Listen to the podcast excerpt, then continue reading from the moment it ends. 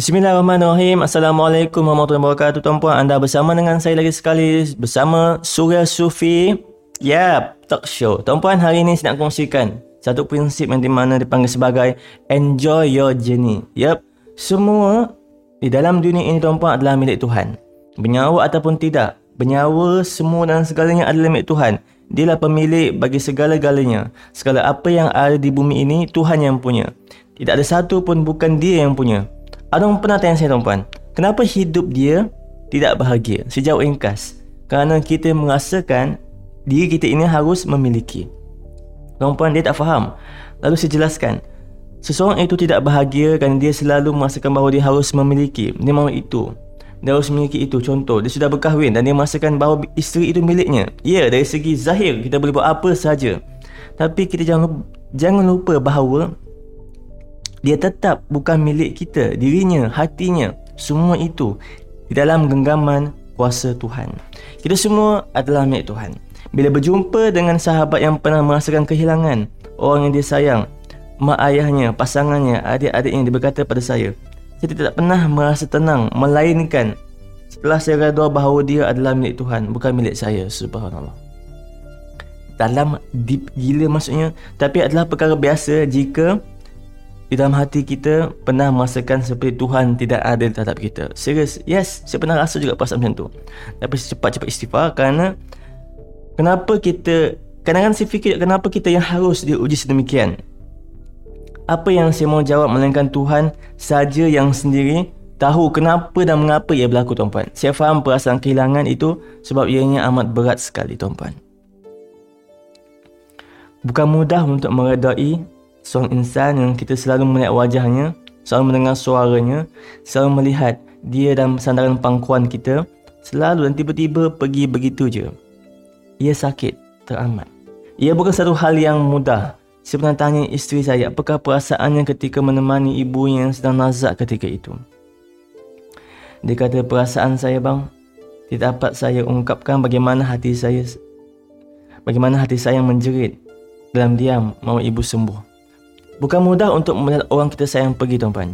Di dalam relung hati paling dalam sebab di dalam relung hati kita tuan-tuan, di dalam, di dalam relung hati paling dalam dan siapa tahu betapa dalamnya ia berbekas bahkan sehingga hari ini mungkin kita masih belum dapat lupakan.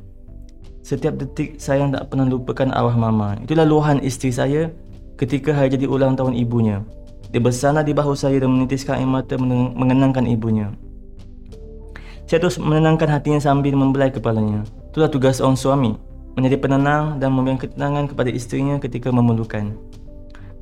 Di dalam hidup ini tuan-puan, saya banyak belajar bahawa jika kita ingin berjaya, jangan terlalu fokuskan destinasi kejayaan kita. Kita bakal menjadi itu dan ini, dapat itu dan ini. Kita ia bagus ilmu bayangan atau visualize, ia akan membuat kita lebih fokus. Tapi saranan saya just enjoy the journey. Yep, enjoy the journey. Seringkali bila kita mahu pergi ke satu tempat, destinasi yang jauh, jika kita terlalu fokus mahu sampai cepat, risau kita akan mudah kepenatan. Dalam kelamaan akan mengantuk kan? Ini kan terlalu penat, memandu tanpa menghayati perjalanan kita. Ia bukan soal destinasi. Ia adalah soal adakah kita belajar di setiap perjalanan yang kita lalui. Kadang-kadang, bila kita pandu kereta bersama orang kita sayang, dan kita terlalu excited bercerita, bergurau, mengenangkan peristiwa yang mencutkan hati dan menyebabkan perasaan cinta dan kasih sayang tanpa kita sedar, tanpa kita sedari. Eh dah sampai. Tidak terasa perjalanan yang jauh terasa singkat bila kita tidak terlalu memikirkan soal destinasi. Ini di antara hikmah yang saya telah belajar dalam hidup ini bahawa hayati saja perjalanan hidup kita ini. Kita kena ujian ia hadapi saja kita diberi nikmat, ia hadapi saja. Seperti mana Rasulullah SAW sendiri berpesan kepada kita supaya jadikan dunia ini umpama satu musafir. Bila bercerita bab soal musafir, tuan-puan, pasti ada masanya kita berehat, memerhati keindahan alam, mempelajari ilmu dan bersatu rahim. Ini kerana kita tahu semua itu hanyalah sementara. Jadi kan kita akan menggunakan sebaik-baik mungkin dengan kesempatan yang ada. Dan bila mana kita terlalu fokus kepada destinasi, kita akan mudah rasa down dan pasaan.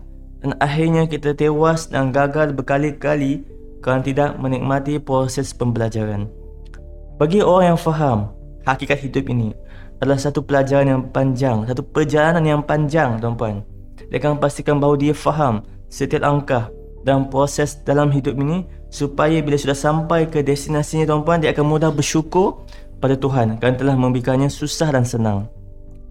Tangisan dan gelak ketawa adalah semata-mata untuk disampai di punca hari ini.